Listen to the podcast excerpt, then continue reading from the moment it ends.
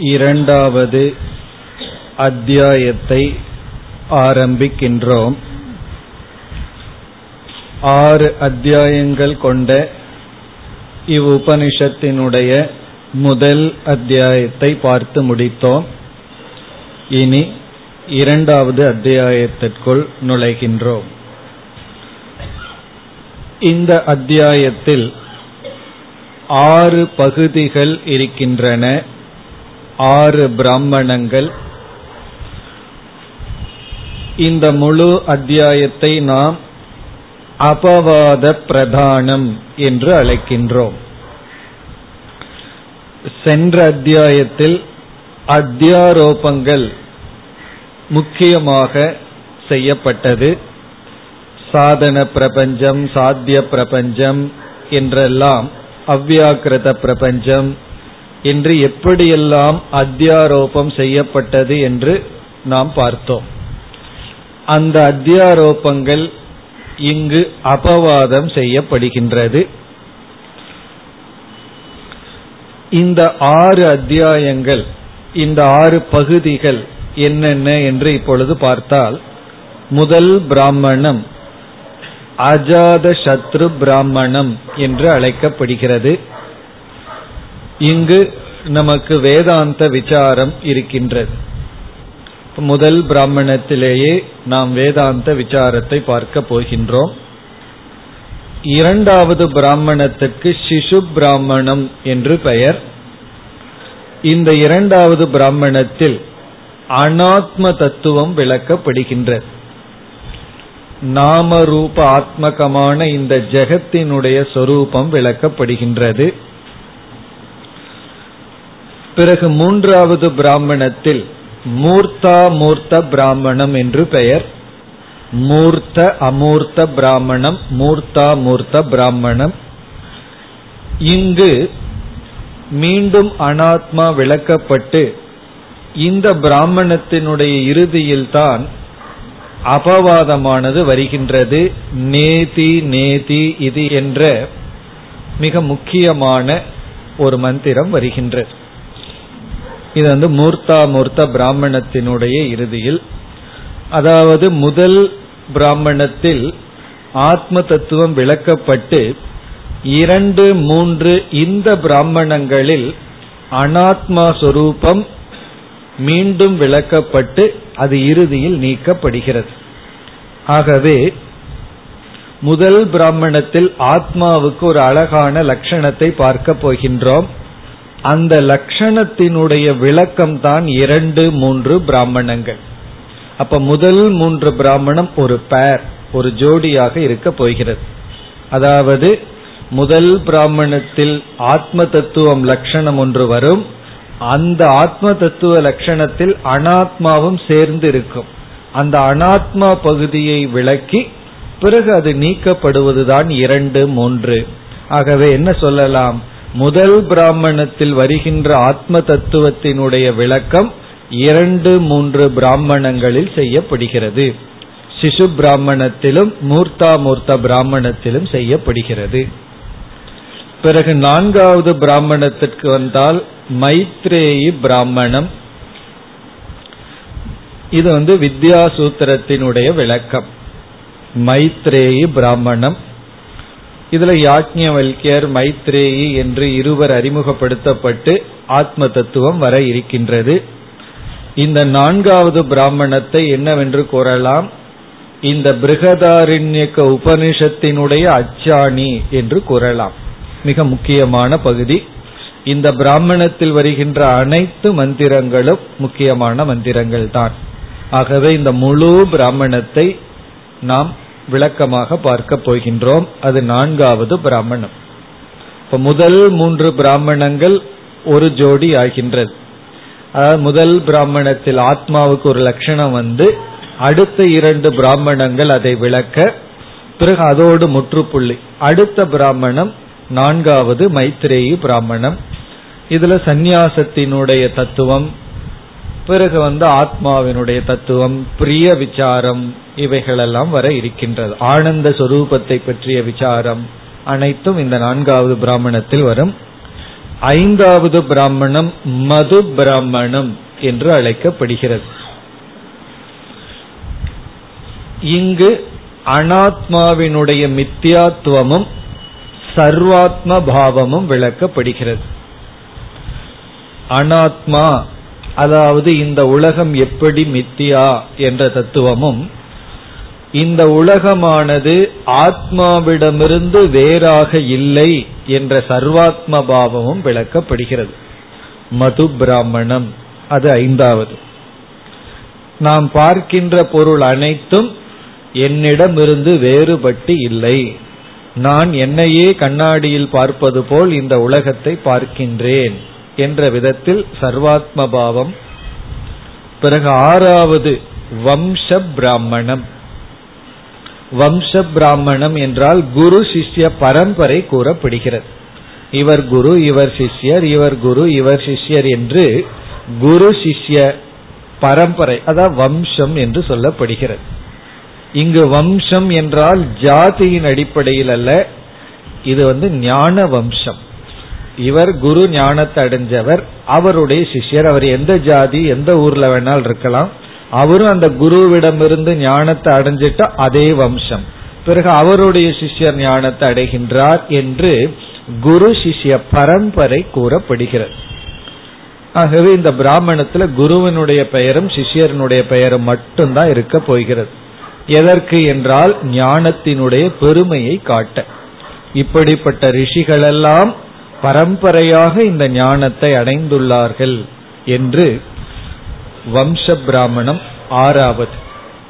இந்த ஆறு பிராமணங்கள் அடங்கியதுதான் இப்பொழுது நாம் பார்க்க ஆரம்பிக்கின்ற இரண்டாவது அத்தியாயம். இப்ப இதில் முதல் மூன்று பிராமணங்கள் முக்கியமாக வேதாந்தமும் நான்காவது முழு பிராமணம் வேதாந்தமாகவும் ஐந்தாவது பிராமணத்திலும் சர்வாத்ம பாவம் அனாத்ம தத்துவத்தினுடைய மித்தியாத்துவமும் பிறகு ஆறாவது பிராமணம் மட்டும்தான் வெறும் வம்சம். ஆகவே முதல் ஐந்து பிராமணங்கள் முழுமையாக நமக்கு வேதாந்தம் கிடைக்கிறது. இப்ப நாம பார்த்த அத்தியாயத்துல பல இடங்கள்ல விட்டு விட்டு வந்தோம். இங்க ஒரு சில இடத்தை தவிர மீதி அனைத்து இடங்களிலும் நாம் விளக்கமாக மந்திரங்களினுடைய சொற்பொருள்களுடன் பார்க்க இருக்கின்றோம். இனி சங்கரருடைய சிறிய அறிமுகத்தை பார்ப்போம். இந்த இரண்டாவது அத்தியாயத்துக்கு சங்கரர் மிக சுருக்கமான ஒரு முகவுரை கொடுக்கின்றார்.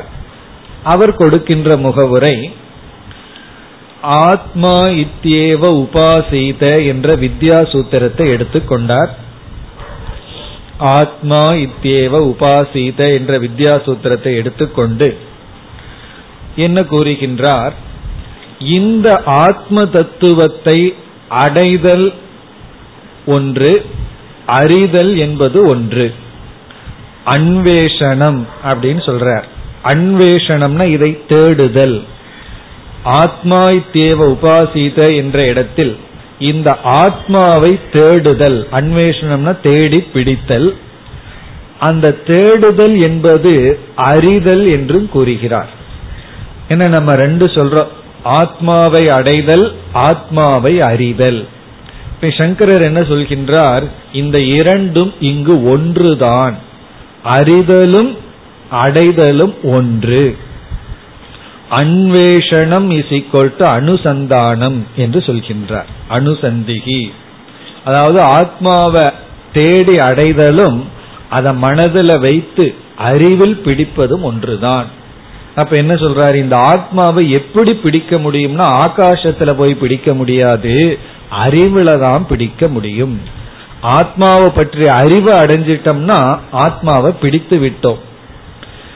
அப்படி ஆத்மா இத்தேவ உபாசித என்ற வித்யா சூத்திரம் ஆத்மாவை அடைதலுக்கும் அறிவுக்கும் லட்சியமாக கூறப்பட்டு விட்டது. நாம எதை அடையணும் எதை அறியணும்? இந்த இரண்டுக்கும் ஆத்மா தான் இலக்கு. நான் இதை தெரிஞ்சுக்கிறேன் இதை அடையணும் அப்படின்னு நம்ம பொதுவா சொல்லுவோம். இப்போ கம்ப்யூட்டர் நாலேஜ் அடையணும்.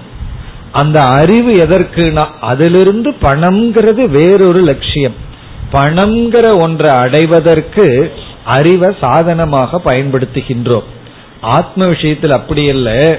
ஆத்ம ஞானம் ஆத்மாவை அடைய என்று அறிமுகப்படுத்தி இந்த வித்யா சூத்திரம் மீண்டும் விளக்கப்பட வேண்டும். காரணம் என்ன? வித்யா தான் நம்முடைய லட்சியம்.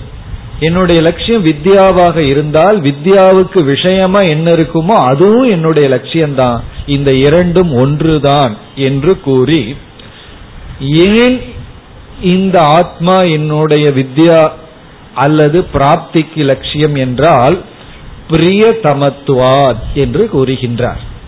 உண்மையிலேயே நான் தேடுவது நான் நாடுவது அறிய விரும்புவது இதுதான். அதாவது நாம எதை அடையணும் எது உண்மையிலேயே நாம் நாடுகின்றோம்னு நமக்கே தெரியாமல் இருக்கின்றது. அதுதான் ஒரு பெரிய ரகசியம். இப்போ ஒரு குழந்தைக்கு ஒரு கஷ்டம் இருக்கு. அந்த குழந்தைக்கே தெரியல ஏன் இந்த கஷ்டம் இருக்கு. அதனால வெறும் அழுகுது அவ்வளவுதான்.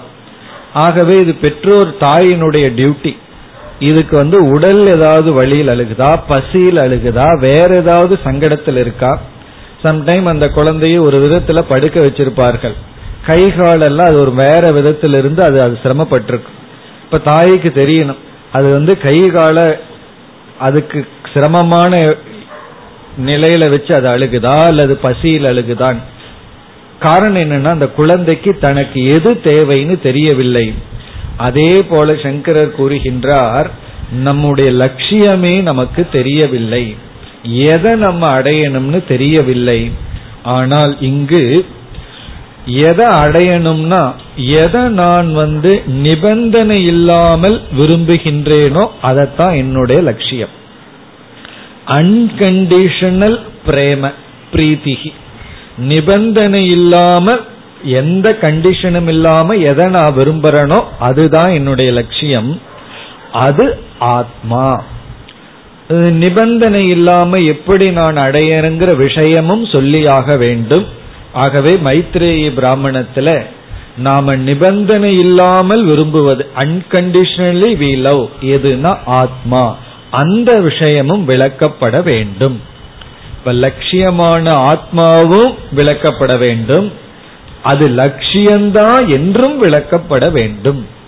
இதுதான் லட்சியம்னு சொன்னா மற்றவர்கள் என்ன சொல்கிறார்கள்? அதை தவிர வேற ஏதோ இருக்கிறது போல நினைக்கிறார்கள். அப்படி அல்ல. ஆத்மாவும் லட்சியம். அதுதான் லட்சியம்ங்கிறது விளக்கப்பட வேண்டும். ஆகவே இந்த அத்தியாயம். பிறகு இந்த அனாத்மா இருக்கின்றது அதை லட்சியமாக அடையும் பொழுது ஒருவன் எதையும் அடைவதில்லை அவன் சம்சாரத்திற்குள் தான் இருக்கின்றான் என்று அவித்யா சூத்திரம் கூறப்பட்டது. இப்ப சங்கரர் வந்து வித்யா சூத்திரத்தை கோட் பண்ண உடனே அவித்யா சூத்திரத்திற்கு வருகின்றார். இப்ப அவித்யா சூத்திரம் எதை காட்டுகிறது என்றால் இந்த பேத திருஷ்டி பேத திருஷ்டி தான் அவித்யாங்கிறார். பேத திருஷ்டி அந்த பேதமான பார்வையில் வேற்றுமையுடன் கூடிய பார்வையில் வருகின்ற பலனும் விளக்கப்பட வேண்டும். சம்சாரமும் விளக்கப்பட வேண்டும். எதற்கு என்றால் அதிலிருந்து விடுதலை அடைய முமுட்சுத்துவம் அப்பொழுது வரும். நாம வந்து எப்படிப்பட்ட அனர்த்தத்துல இருக்கிறோம்னு புரிய புரிய அதிலிருந்து மேல வரணுங்கிற விருப்பம் நமக்கு வரும். ஆகவே இறுதியில் என்ன சொல்கின்றார்? வித்யா சூத்திர அவித்யா சூத்திர விவரணாய அயம் அத்தியாயகன்னு சொல்ற வித்யா சூத்திரத்தையும் அவித்யா சூத்திரத்தையும் விளக்குவதற்கு இந்த அத்தியாயம் ஆரம்பிக்கப்படுகிறது.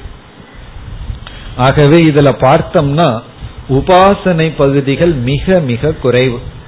எல்லாம் வித்யா சூத்திரத்துக்கு விளக்கம் அவித்யா சூத்திரத்துக்கு விளக்கம் தான் ஆகவே இந்த பிருகதாரண்யக்கத்தில் இந்த இரண்டாவது அத்தியாயம் முக்கிய இடத்தை வகிக்கின்றது. ஆறாவது பிராமணத்தில் ஒன்றுமில்லை. வெறும் குரு சிஷ்ய பரம்பரை தான். முதல் பிராமணத்துல கொஞ்சம் பகுதி மட்டும் நம்ம விட போறோம். மீதியை பார்க்க போறோம். மற்ற பிராமணங்களிலும் முக்கியமான கருத்துக்கள் இருக்கின்றது. பிரசித்தமான நிதித்தியாசனத்திற்கு உகந்த மந்திரங்கள் எல்லாம் இந்த அத்தியாயத்தில் இனி வரப்போகின்றது. இந்த முகவுரையுடன் நாம் முதல் செக்ஷன் முதல் பகுதிக்கு செல்கின்றோம். இரண்டாவது அத்தியாயத்தில் முதல் பகுதி இப்பொழுது முதல் மந்திரத்தை படிப்போம். திருப்தபாலாகிர்ஹ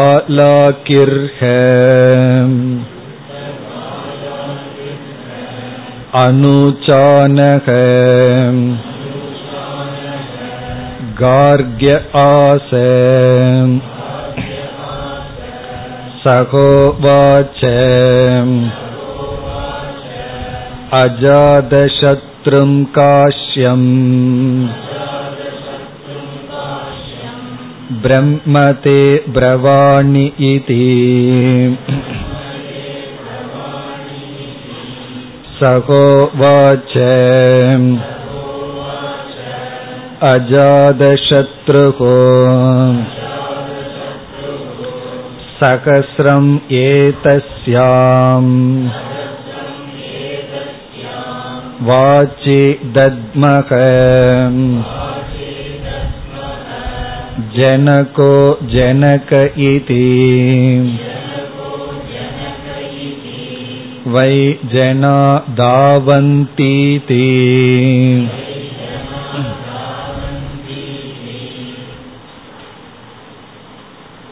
இந்த முதல் பிராமணத்தில் இருபது மந்திரங்கள் இருக்கின்றன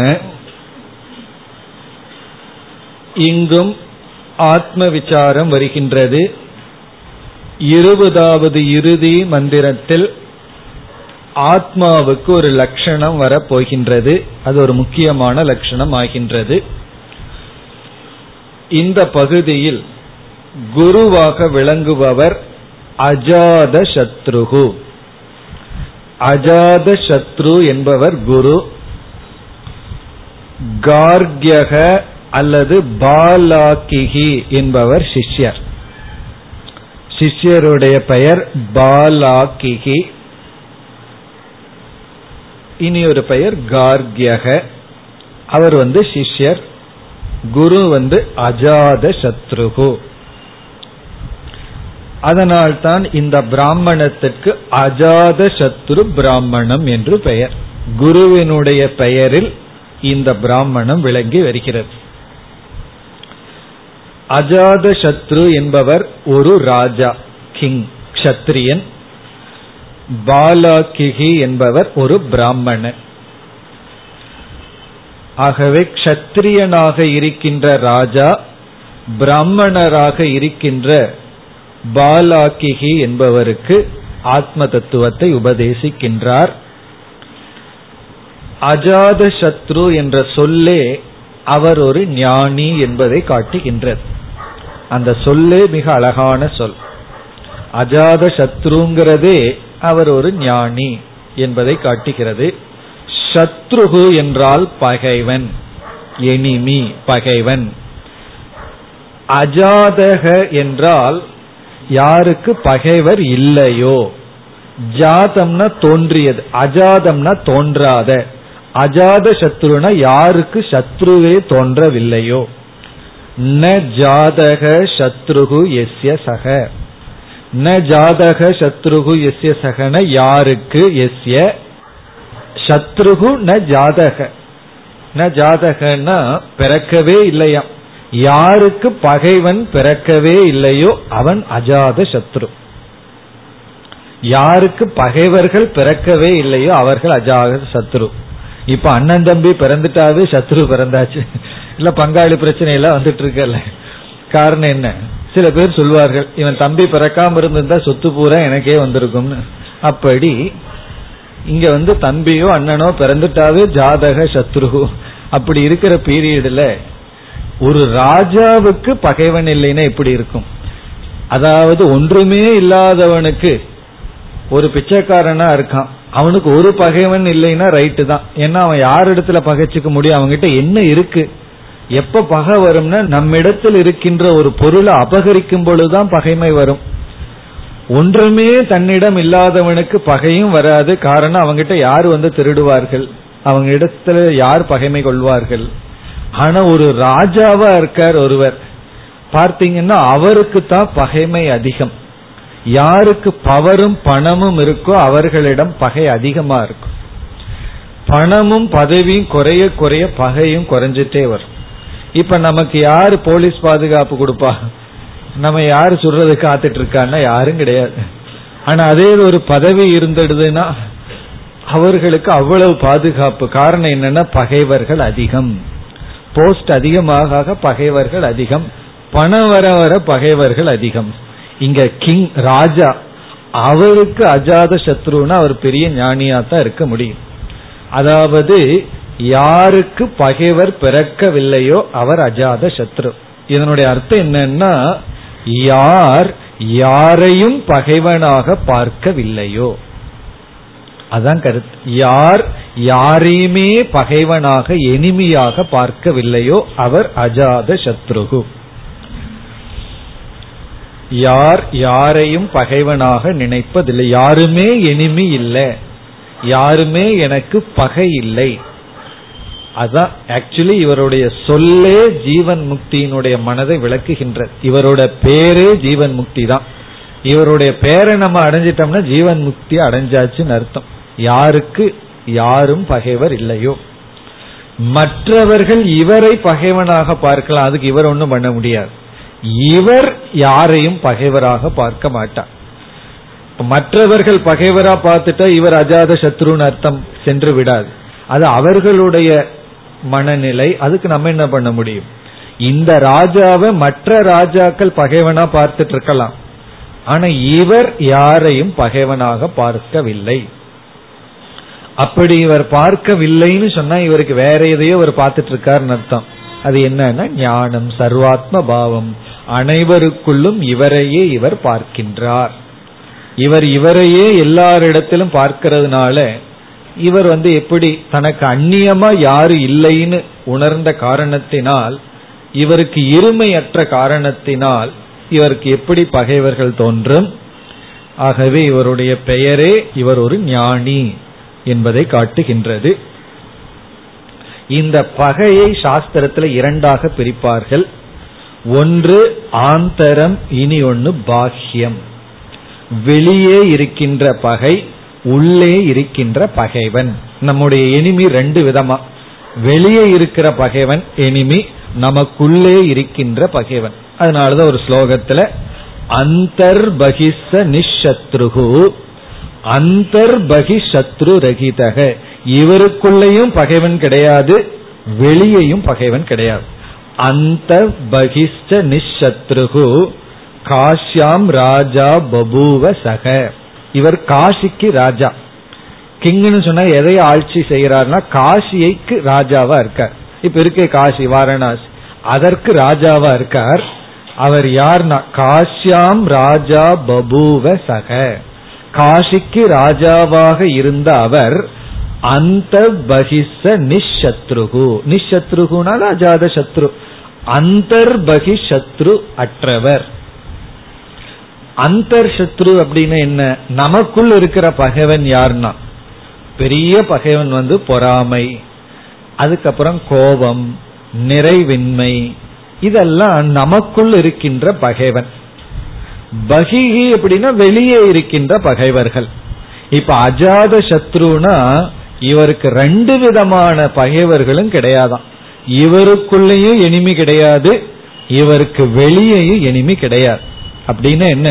வெளி உலகத்தையும் இவர் குறை சொல்ல மாட்டார் இவரையும் இவர் குறை சொல்லிக்க மாட்டார்னு அர்த்தம். நமக்குள்ளேயே குறை இருந்ததுன்னா நம்மையே நம்ம நொந்து கொண்டுட்டு இருப்போம் என் மனசு புத்தி இப்படி போகுதே கோவப்படுறனே பொறாமப்படுறனேன்னு நமக்குள்ள இருக்கின்ற பகைவனை கண்டுபிடிச்சிட்டோம்னா நமக்குள்ளேயே ஒரு சலிப்பு இருக்கும் வெறுப்பு இருக்கும். பல பேர்த்துக்கு அந்த பகைவனே தெரியறதில்ல. உள்ள இருக்கிற பகைவனை நண்பன்னு வேற நினைச்சிட்டு இருப்பார்கள் அப்படியெல்லாம் உலகம் இருந்துட்டு இருக்கு அப்படி விட்டுட்டு நமக்குள்ள இருக்கிற பகைவனை கண்டுபிடிச்சு இவர் நீக்கிட்டார். அதனால அந்தர் சத்ரு கிடையாது.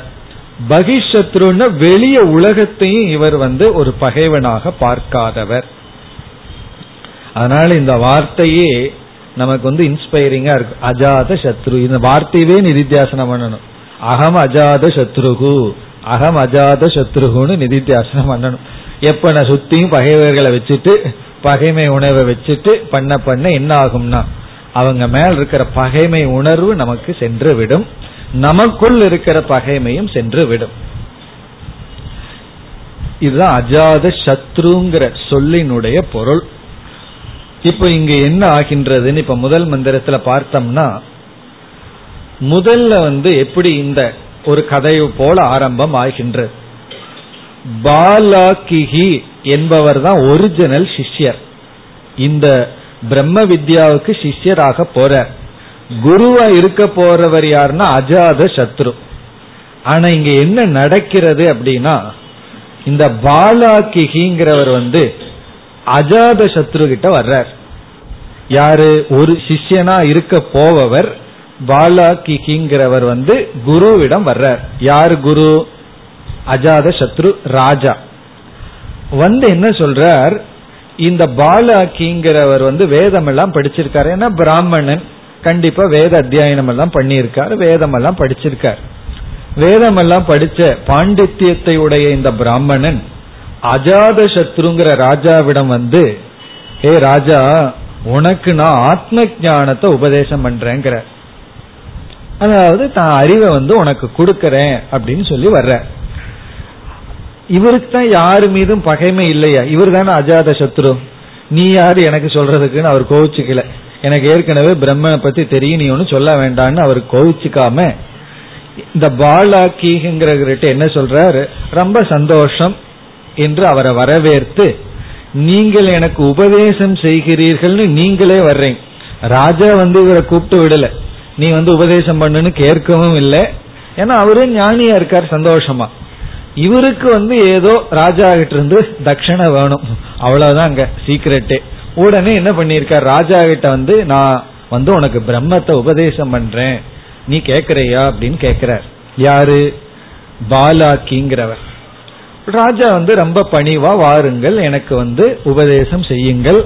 நீங்க உபதேசம் செய்கிறீர்கள்ங்கிற அந்த சொன்ன வார்த்தைக்காகவே நான் உங்களுக்கு ஆயிரம் பசுவை தர்றேங்கிற ராஜா அவ்வளவு மன விசாலமானவர் உபதேசத்தை ஆரம்பிக்கல. நீங்க எனக்கு உபதேசம் செய்கிறீர்கள்ங்கிறதுக்கு. இந்த வார்த்தைக்காகவே நான் உங்களுக்கு ஆயிரம் பசுவை கொடுக்கின்றேன் அப்படின்னு சொல்லிட்டு உபதேசத்தை ஆரம்பியுங்கள் அப்படின்னு சொல்றார். அவ்வளவுதான் முதல் மந்திரத்தில் வருகிறது. அதற்கு பிறகு என்ன ஆகுதுன்னு இப்பவே பார்த்தோம் இல்லைன்னா நமக்கு ஒரே கியூரியஸா இருக்கும். ஏன்னா கதை வந்து திடீர்னு நிறுத்தக்கூடாதல்ல. அதற்கு பிறகு என்ன ஆகுது என்றால் இவர் உபதேசத்தை ஆரம்பிக்கிறார். இவருக்கு வந்து பாலாக்கிங்கிறவருக்கு சகுண பிரம்மத்தை பற்றிய அறிவு மட்டும்தான் இருக்கு. அவர் சகுண பிரம்மத்தை தான் தெரிஞ்சிருக்கிறார் நிர்குண பிரம்மத்தை பற்றிய அறிவு அவருக்கு இல்லை.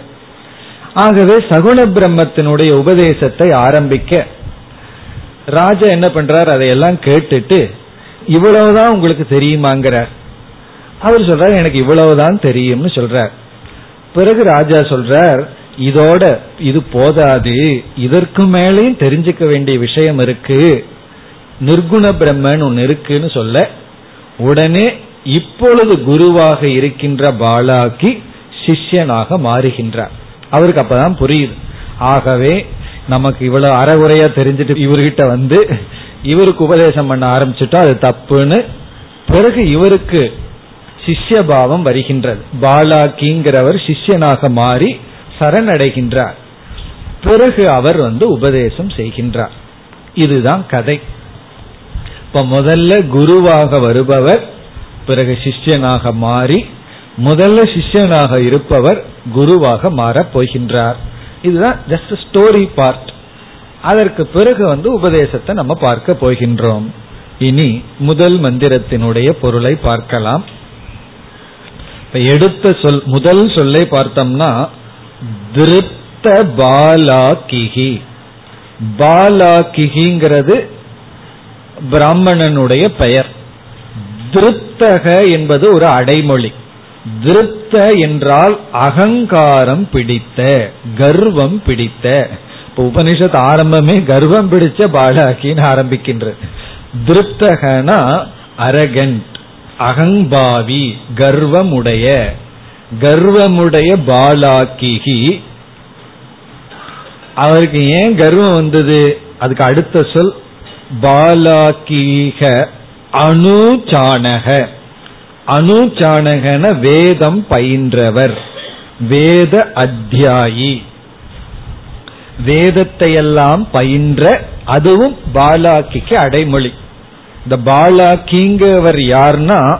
அனுச்சானக அனுச்சானகன்னு சொன்னா வேதம் பயின்றவர். கர்மகாண்டத்தை எல்லாம் நல்லா படிச்சிருக்கார். பிறகு வந்து சிக்ஷா கல்பம் வியாக்கரன் அஷ்ட அங்கங்கள் எல்லாம் அவருக்கு வந்து படிச்சிருக்கார். ஏதோ உபனிஷத்து வந்து ஏதோ கொஞ்சம் படிச்சிருப்பார் போல் இருக்கு புரிஞ்சிருக்காது. ஆனா சகுண பிரம்ம ஒரு உபாசகர். வேறொரு விளக்காசிரியர் சொல்றார் இவர் வந்து பிராண உபாசகர். பிராண உபாசகர்னா ஹிரண்ய கர்ப்ப உபாசகர் சமஸ்கிருதம் எல்லாம் படிச்சதுனால என்ன கிடைச்சிருக்கு அவருக்குனா திருப்தக கர்வம் அகங்காரம் எனக்கு அகங்காரமே இல்லையேன்னா வேதம் படிச்சிருந்தா தானே அகங்காரம் வரணும்னாலும் கூட அதுக்கு ஒரு தகுதி வேணும் அல்ல ஆகவே இதை நம்ம குறை சொல்லக்கூடாது ஒருத்தர் கர்வம் இருக்குன்னா அதை பார்த்து பொறாமப்படக்கூடாது நம்ம கர்வம் இருக்கு கர்வம் இருக்குன்னு சொல்றதே சில சமயம் பொறாமைனால சொல்லலாம். அவர்கிட்ட இருக்கிற அறிவு நமக்கு இல்ல. இருந்திருந்ததுன்னா சம்டைம் அவரை விட அதிக கர்வத்தோட நம்ம இருந்திருக்கலாம். அந்த அறிவு நமக்கு இருந்து பணிவோட இருந்தோம்னா அவருக்கு கர்வம் இருக்குன்னு சொல்றதுக்கு தகுதி இருக்கு. அப்படி ஒரு ஒரு கர்வம் இருந்தாலும் கூட கர்வம் இருக்குன்னு நம்ம சொல்லக்கூடாது. சொல்றது நம்ம பொறாமையில சொல்றோம்னு அர்த்தம். இவர் வந்து கர்வம் வந்து சங்கரர் வேற ஒரு இடத்துல சொல்லுவார். கர்வம் இரண்டு விதமா. ஒன்னு அதுக்கு தகுந்த குவாலிபிகேஷனோட கர்வப்படுறதான். சில பேருக்கு குவாலிபிகேஷன் இல்லாமே கர்வப்படுவார்கள். ஒரு விதமான தகுதி இருக்காது அறிவும் இருக்காது. அறிவு இருக்கிறதாக நினைச்சிட்டு கர்வப்படுவது அது அதை விட மோசம்.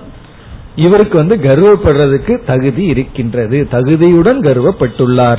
அனுச்சானக திருப்த பாலாக்கிகி. பிறகு அவருக்கு இனியொரு கர்வத்துக்கு இனியொரு காரணம். அதுவும் அடுத்த சொல். கார்கியக. அது இவருக்கு இனி ஒரு விளக்கம் இனி ஒரு சொல். கர்க கோத்ரே ஜாதக. கர்க கோத்திரத்தில் பிறந்தவர். ஒரு பிராமணர் ஒரு நல்ல ரிஷி பரம்பரையில பிறந்திருக்கார். அதுவும் ஒரு கர்வம் தானே. ஜாதியில பிறப்பது நான் இந்த ஜாதியை சார்ந்தவன் நினைக்கும் பொழுது ஒரு கர்வம் வருகின்றது. ஆகவே கார்கியகங்கிறது சிஷ்யனுடைய பெயர் இந்த ஸ்லோகத்துல இந்த மந்திரத்துல இவர் குரு. ஆனா சிஷ்யன் ஆக போபவர். இப்ப அவருக்கு வந்து மூன்று சொற்கள். திருப்தங்கிறது ஒரு அடைமொழி அனுச்சானக கார்கியக கர்க குலத்தில் பிறந்தவர். இது எதை குறிக்குதுன்னா இதெல்லாம் அவருக்கு அந்த ஈகோவை கொடுக்கறதுக்கு காரணமா இருந்து விட்டது. அதுக்கு வேற எங்காவது சேரியில பிறந்திருந்தோம்னா இந்த கர்வம் எல்லாம் வராம இருந்திருக்கும். அப்படி இல்லாம இவர் ஒரு நல்ல கோத்திரத்துல பிறந்திருக்கார். அதுவும் இவருக்கு கர்வத்தை கொடுத்து விட்டது. ஆசை ஆசனை இருந்தார். கதை ஆரம்பிக்கின்றது. ஆசனை இருந்தார். ஒரு ஊர்ல அப்படின்னு சொல்லி நாம் ஆரம்பிக்கிறோம் அல்லவா? அப்படி உபனிஷத்து ஒரு கதை ஆரம்பிக்கின்றது. எப்படின்னா திருப்த அகங்காரத்தை உடைய பாலாக்கி என்பவர் வேதத்தை படித்தவர் கர்க்க குலத்தில் பிறந்தவர் ஒருவர் இருந்தார். அவர் பேசாம இருந்திருந்தார் நல்லா இருக்கும். அவர் என்ன பண்ணியிருக்கார்? அவர் என்ன பண்ணாராம் சக உவாச்ச அஜாத சத்ரும். சக அவர் உவாச்ச. அவர் வந்து யாரிடம் போய் பேசினார்? அஜாத சத்ரும். அஜாத சத்ருவிடம் இவ்விதம் கூறினார். அஜாத சத்ரு கிட்ட போயிருக்கார். போய் இவ்விதம் பேசினார். என்ன பேசினார்னு பிறகு வருகிறது. அஜாத சத்ரு என்பவரிடம் இவ்விதம் பேசினார் கூறினார். இந்த அஜாத சத்ருங்கிறவர் யார்? அடுத்த சொல் காஷ்யம். காஷ்யம் அப்படின்னா காசியை ஆள்பவர். காசி ராஜா அப்படின்னு அர்த்தம். காசி ராஜா. காசிக்கு ராஜாவாக இருக்கின்ற அஜாத சத்ருவிடம் சக பாலாக்கிகி உவாச்ச இவ்விதம் பேசினார். என்ன பேசினார்? அஜாத சத்ரு கிட்ட போய் இவர் என்ன சொன்னார்? பிரம்மதே பிரவாணி ஈதி. தே உனக்கு அல்லது உங்களுக்கு பிரம்ம பிரவாணி பிரம்மத்தை உபதேசிக்கின்றேன். இதிக வாச்ச என்று பேசினார். இதுவே இவர் வந்து குருவா இருக்கிறது தகுதி இல்லைன்னு காட்டுது.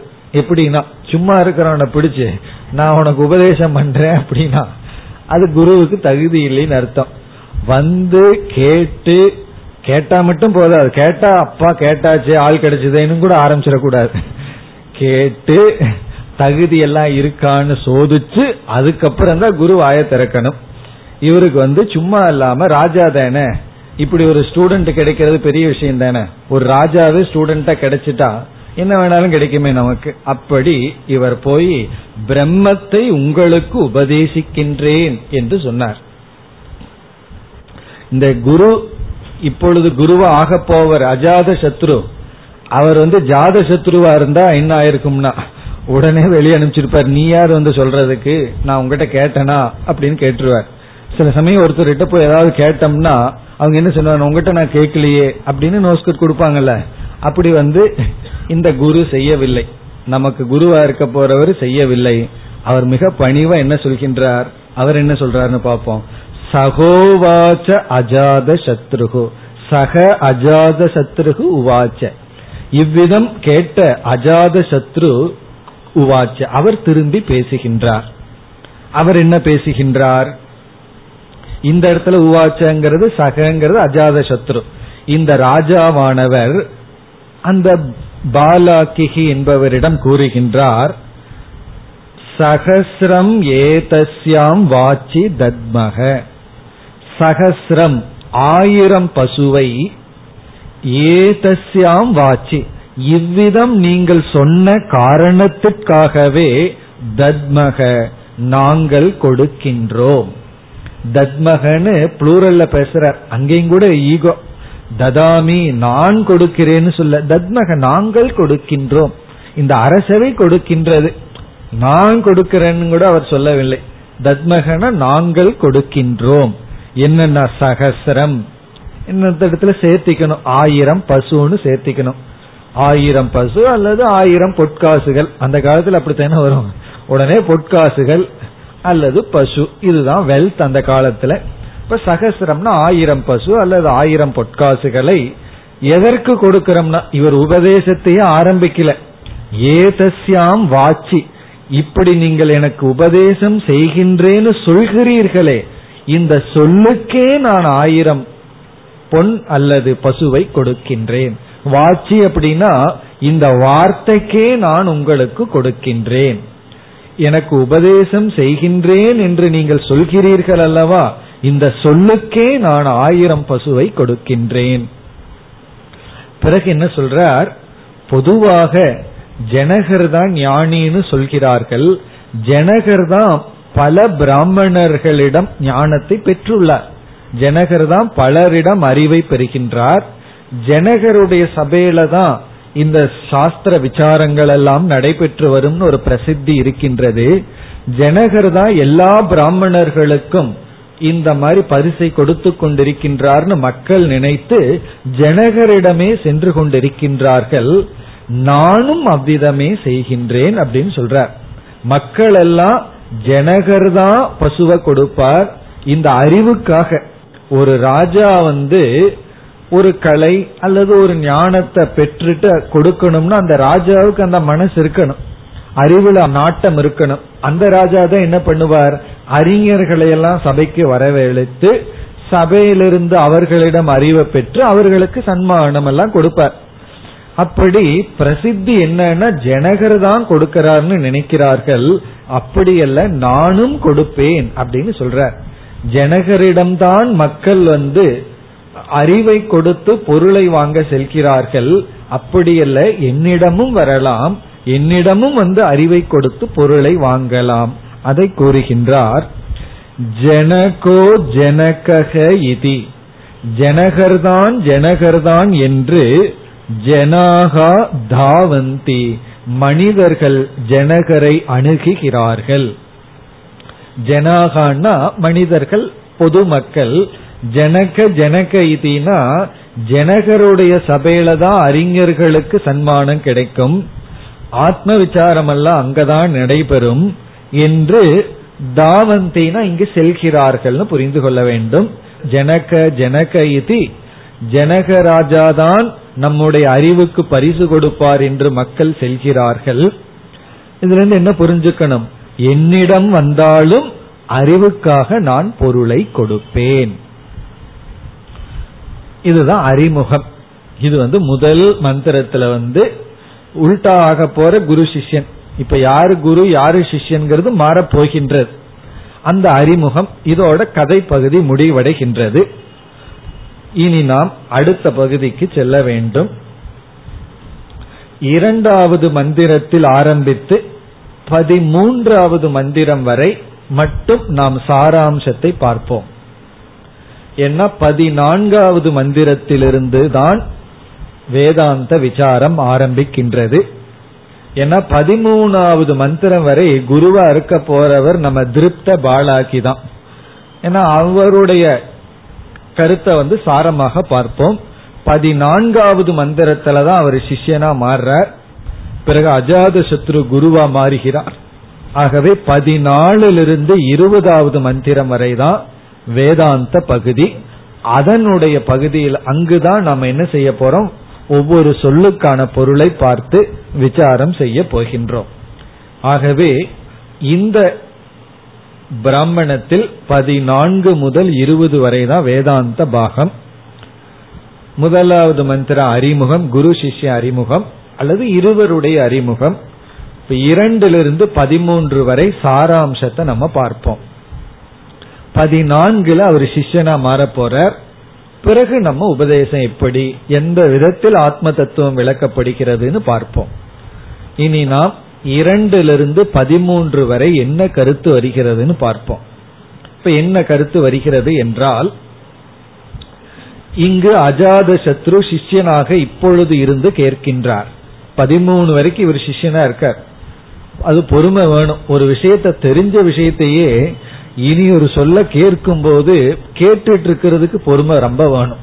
தெரியாத விஷயத்த சொன்னா கேட்டுட்டு இருக்கலாம் தெரிஞ்ச விஷயத்த ஒருத்தர் சொல்ல நமக்கு தெரியாத போல கேட்டுட்டு இருக்கணும்னா அது ஒரு ஞானினாலதான் முடியும். அதனால இவர் வந்து தெரிஞ்சதையே சொல்லிட்டு இருக்கார் இவர் தெரியாதது போல கேட்டுட்டு இருக்கார் எப்படி எந்த விதத்தில் பதிமூணாவது மந்திரம் வரை பாலாக்கி உபதேசம் பண்றார் என்றால் இந்த பாலாக்கி என்பவர் ஹிரண்ய கர்ப்ப தத்துவத்தை உபதேசிக்கின்றார். ஹிரண்ய கர்ப்பனை பற்றிய தத்துவத்தை உபதேசிக்கின்றார். அதாவது அவருக்கு சகுண பிரம்மன் தான் தெரிகின்றது. குணங்களுடன் நாமரூபத்துடன் கூடிய ஈஸ்வர தத்துவத்தை மட்டும் அறிந்துள்ளார் நிர்குண பிரம்மத்தை பற்றி அவருக்கு ஒன்றும் தெரியவில்லை. எப்படி உபதேசிக்கின்றார் என்றால் ஹிரண்ய கர்ப்பன் என்பவர் எல்லா தேவதைகளினுடைய ஒட்டுமொத்தமான சொரூபம்.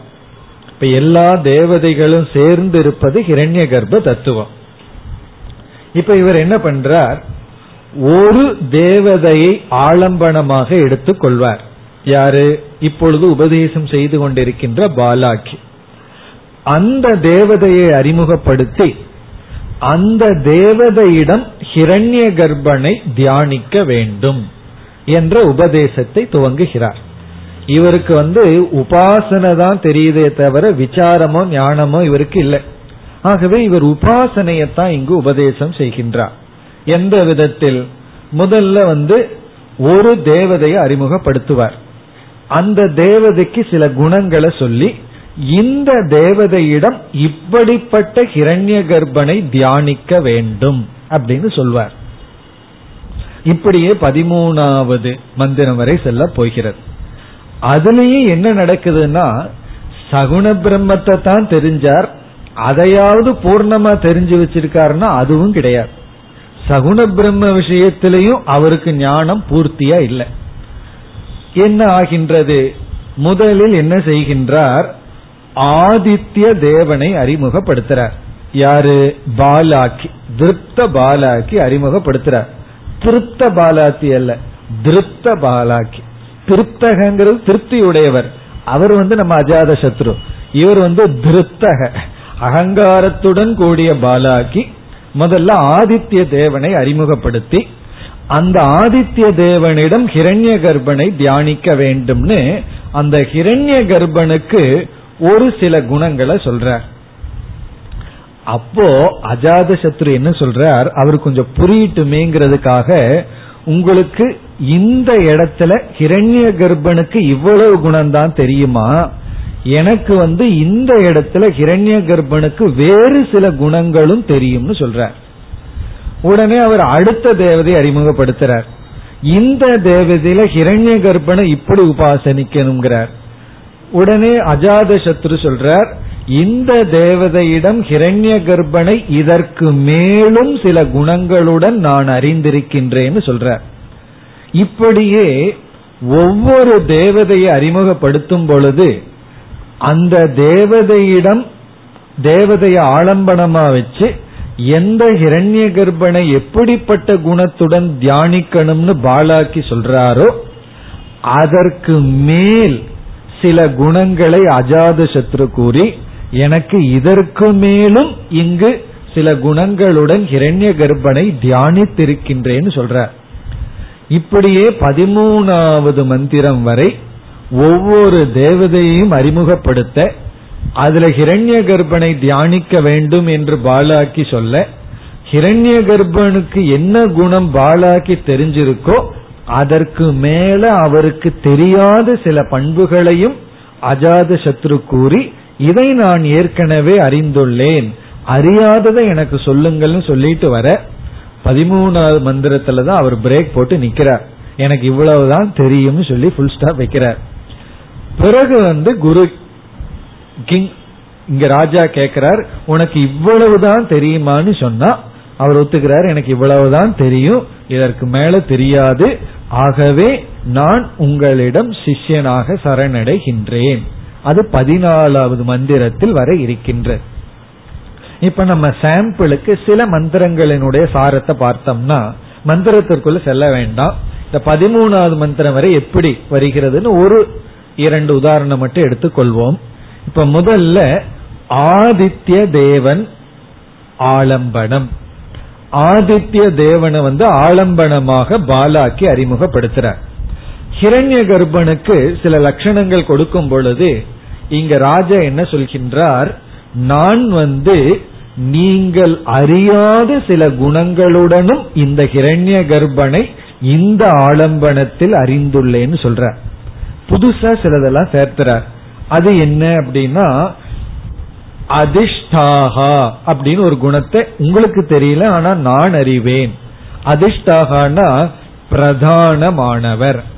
இந்த ஹிரண்ய கர்ப்பன் தான் அனைத்துக்கும் பிரதானம் என்பதையும் நான் அறிவேன். பிறகு மூர்தா அப்படிங்கிற குணத்தையும் நான் அறிவேன்னு ராஜா சொல்றார். மூர்தானா பூஜ்யக. ஹிரண்ய கர்ப்பர் வணங்கத்தக்கவர் என்பதையும் நான் அறிவேன்.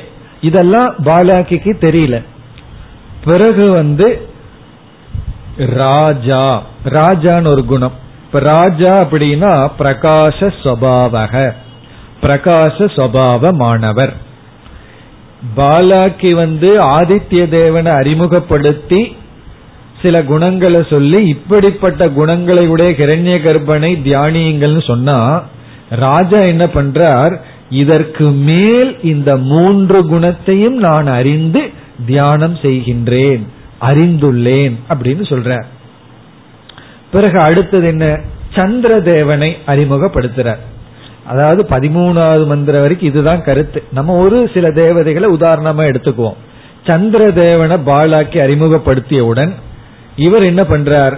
சந்திரதேவன் மீது பார்க்கப்படுகின்ற ஹிரண்ய கர்ப்பனுக்கு பாலாகிக்கு தெரியாத சில லட்சணங்களை எல்லாம் சொல்றார்.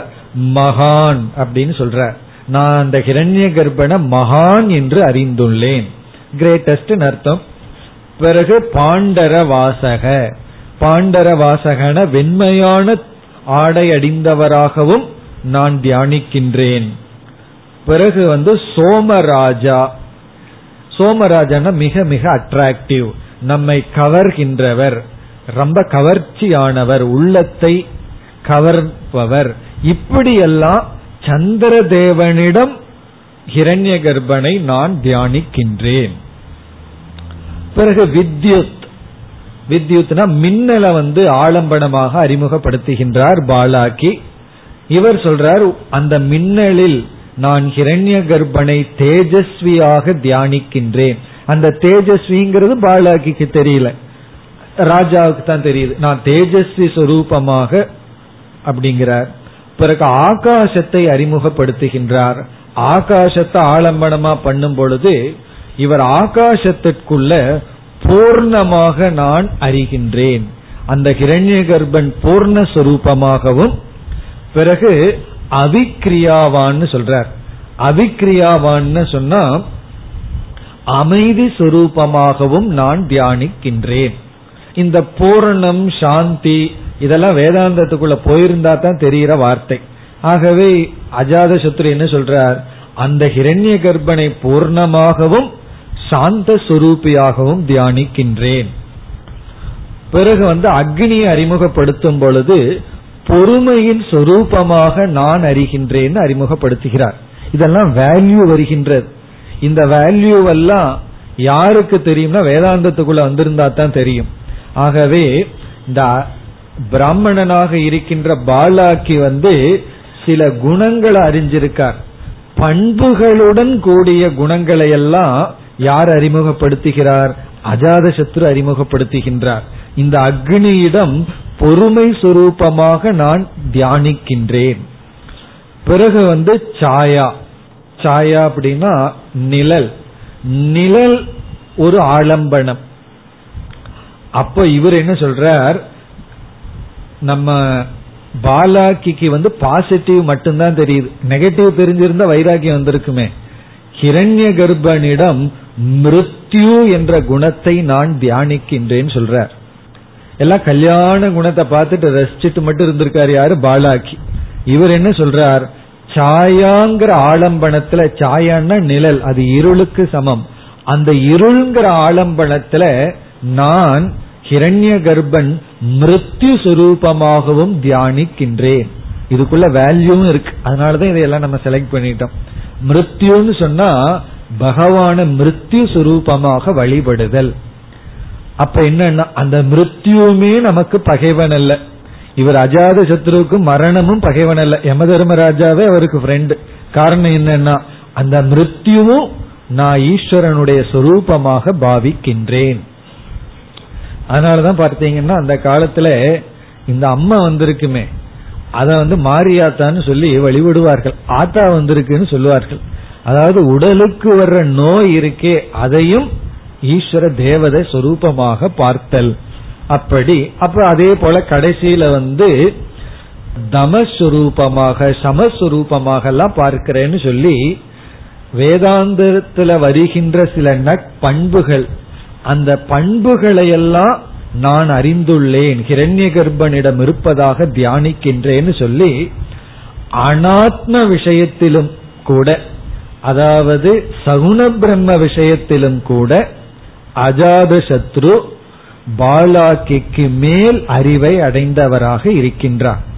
இதையெல்லாம் கேட்டவர் என்ன ஆகுதுன்னா பாலாக்கி வந்து கடைசியே என்ன சொல்றார்? எனக்கு இவ்வளவுதான் தெரியும் அப்படின்னு பேசாமல் இருந்து விடுகின்றார். இது வந்து பதிமூணாவது மந்திரம் வரை. இப்ப நம்ம பதிமூணாவது மந்திரம் வரை கவர் பண்ணிட்டோம். இனி நம்ம பதினாலாவது மந்திரத்துக்கு செல்கின்றோம். பக்கம் நூத்தி இருபது. நூத்தி இருபதாவது பக்கத்துல பதிமூன்றாவது மந்திரத்துல என்ன ஆகுது அப்படின்னா கடைசியா வர்ற குவாலிட்டி என்ன அப்படின்னா ஹிரண்ய கர்ப்பனிடம் சமம் என்ற குணத்தை நான் பார்க்கின்றேன். செல்ஃப் ரெஸ்ட்ரெயின் அதாவது இந்திரிய கட்டுப்பாடு மனக்கட்டுப்பாடுங்கிற குணத்தையும் நான் அறிகின்றேன். அப்படி கிரண்ய கர்ப்பனை தியானிக்கின்றேன்னு சொன்ன உடனே இப்ப இரு பதிமூணாவது மந்திரத்துல கடைசியில பார்த்தோம்னா சக தூஷ்ணீம் ஆச கார்கியக. தூஷ்ணீம் ஆசன் பதிமூணாவது மந்திரத்துல கடைசி சொல் தூஷ்ணீம் ஆசனா அவர் வாயை மூடிக்கொண்டு அமர்ந்து விட்டார் அப்படின்னு அர்த்தம். தூஷ்ணீம்னா பேசாமல் இருந்து விட்டார். யாருன்னா? பாலாக்கி பாலாக்கி வந்து பேச்சை நிறுத்தி விட்டார். தூஷ்ணீமா பேசாம இருந்து விட்டார். அப்படி பேசாம இருந்ததுக்கு அப்புறம் அவர் வந்து என்ன இதுல இருந்து என்ன புரியுதுன்னா அவருடைய கர்வம் எல்லாம் சென்று விட்டது. அவருக்கு தெரிஞ்சது அவ்வளவுதான். எல்லாத்தையும் தனக்கு தெரிஞ்சது எல்லாம் சொன்னதுக்கு அப்புறம் பேசுறதுக்கு என்ன இருக்கு? பேசாமல் இருந்து விட்டார். இனி அஜாத சத்ரு பேச போறார். என்னன்னா உனக்கு இவ்வளவுதான் தெரியுமான்னு கேட்டா அவர் ஒத்துக்கிறார் எனக்கு இவ்வளவுதான் தெரியும்னு சொல்லி சரணடைகின்றார். இந்த பகுதி பதினான்காவது மந்திரத்தில் வருகிறது. இப்பொழுது நாம் பதினான்காவது மந்திரத்தை படிப்போம். सहोवाच अजादशत्रुः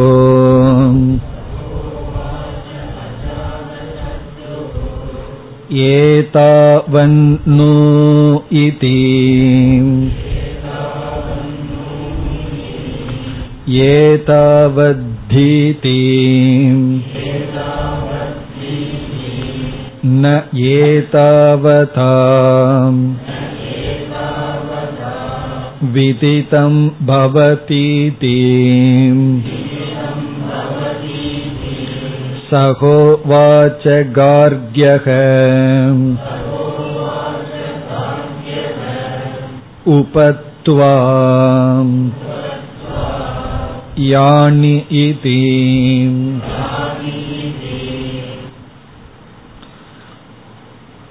இந்த மந்திரத்தில் பாலாக்கிகி என்பவர் சிஷ்ய பாவத்தை அடைகின்றார் தகுதியை அடைகின்றார். இதிலிருந்து என்ன தெரியுதுன்னா நான் வேதமெல்லாம் படிச்சா கர்வம் வந்துடும் அதனால படிக்க மாட்டேன்னு சொல்றதை விட வேதம் வந்து படிச்சு கொஞ்சம் கர்வம் இருந்தாலும் பரவாயில்ல. அந்த வேதம் வந்து நேரம் வரும்போது அந்த கர்வத்தை எல்லாம் நமக்கு நீக்கி விடும் கர்வம் வந்துருன்னு சொல்லி ஒன்னு படிக்காம இருக்கிறதுக்கு முட்டாளா இருக்கிறதுக்கு படிச்சு கர்வத்தோடு இருந்தாலும் தப்பு கிடையாது. அந்த அறிவுக்கு அவ்வளவு மகிமை இருக்கு. நல்ல நேரம் வரும்பொழுது அந்த கர்வம் நமக்கு சென்று விடும் இப்பொழுது ராஜா கேட்கிறார் சக உவாச்ச அஜாத சத்ருகு. அஜாத சத்ருகு உவாச்ச. அஜாத சத்ருவானவர் பாலாக்கியிடம் கேட்கின்றார் ஏதாவத் நு இதி இவ்வளவுதானா என்று கேட்கின்றார். இங்க டயலாகே பியூட்டிஃபுல்லா இருக்கு. ரொம்ப ஷார்ட் டயலாக் ஏதாவத் இவ்வளவுதானா இதி என்று கேட்டார். இந்த நூ அப்படிங்கிறது வந்து இனிமேல் விசாரம் ஆரம்பிக்க போகின்றது அப்படிங்கறதனுடைய இண்டிகேஷன் அந்த கொஞ்சம் நீட்டி படிச்சாங்க. ஒரு மூணுன்னு போட்டிருக்கு. அது வந்து மூன்று மாத்திரை. மூன்று மாத்திரையில அங்க உச்சரிக்கணும்னு அர்த்தம். மாத்திரைன்னா ஞாபகம் இருக்கோ? முதல் மாத்திரை ஒரு மாத்திரை இரண்டாவது மாத்திரை அப்படின்னு நம்ம படிச்சிருக்கோம். இலக்கணத்துல. இது வந்து டாக்டர் கொடுக்கிற மாத்திரை இல்ல. இலக்கணத்துல கொடுக்கிற இலக்கண ஆசிரியர் கொடுக்கிற தூக்க மாத்திரை. ஏன்னா இலக்கண ஆசிரியர் பாடம் ஆரம்பிச்ச தூக்கம் வந்துருமல்ல. அந்த மாத்திரை இது. நூ இதி. ஏதாவன்னு இதி. வெரி ஷார்ட் டைலாக் இவ்வளவுதானா அப்படிங்கிறார். சிஷ்யன் அதுக்கு மேல புத்திசாலி. ஏதாவத் தி இது. இவ்வளவுதான். இவ்வளவுதானான்னு கேட்கிறார். அவர் வந்து இவ்வளவுதான் அப்படின்னு பதில் சொல்லிடுறார். அதனுடைய அர்த்தம் என்ன? புரிஞ்சுக்கணும். உனக்கு இவ்வளவுதான் தெரியுமா? அப்படின்னா எனக்கு இவ்வளவுதான் தெரியும். உடனே குரு அதுக்கு மேல ஷார்ட்டா டைலாக் சொல்ற ந ஏதாவதா? இவ்வளவு தெரிஞ்சிட்டதுனால ந விதிதம் பவதி. ஒண்ணுமே தெரிஞ்சுக்கல அப்படிங்கிறார். இவ்வளவு தெரிஞ்சிட்டதுனால தெரிஞ்ச வேண்டியதை தெரிஞ்சுக்கலங்கிறார். அடுத்த வரியில அவர் சரணடைகின்றார் அடுத்த வகுப்பில் பார்ப்போம் ॐ पूर्णमधपूर्णमिधम्पूर्णापूर्णमुदच्छते पूर्णस्य पूर्णमादाय पूर्णमेवावशिष्यते ॐ शान्ति शान्ति शान्तिः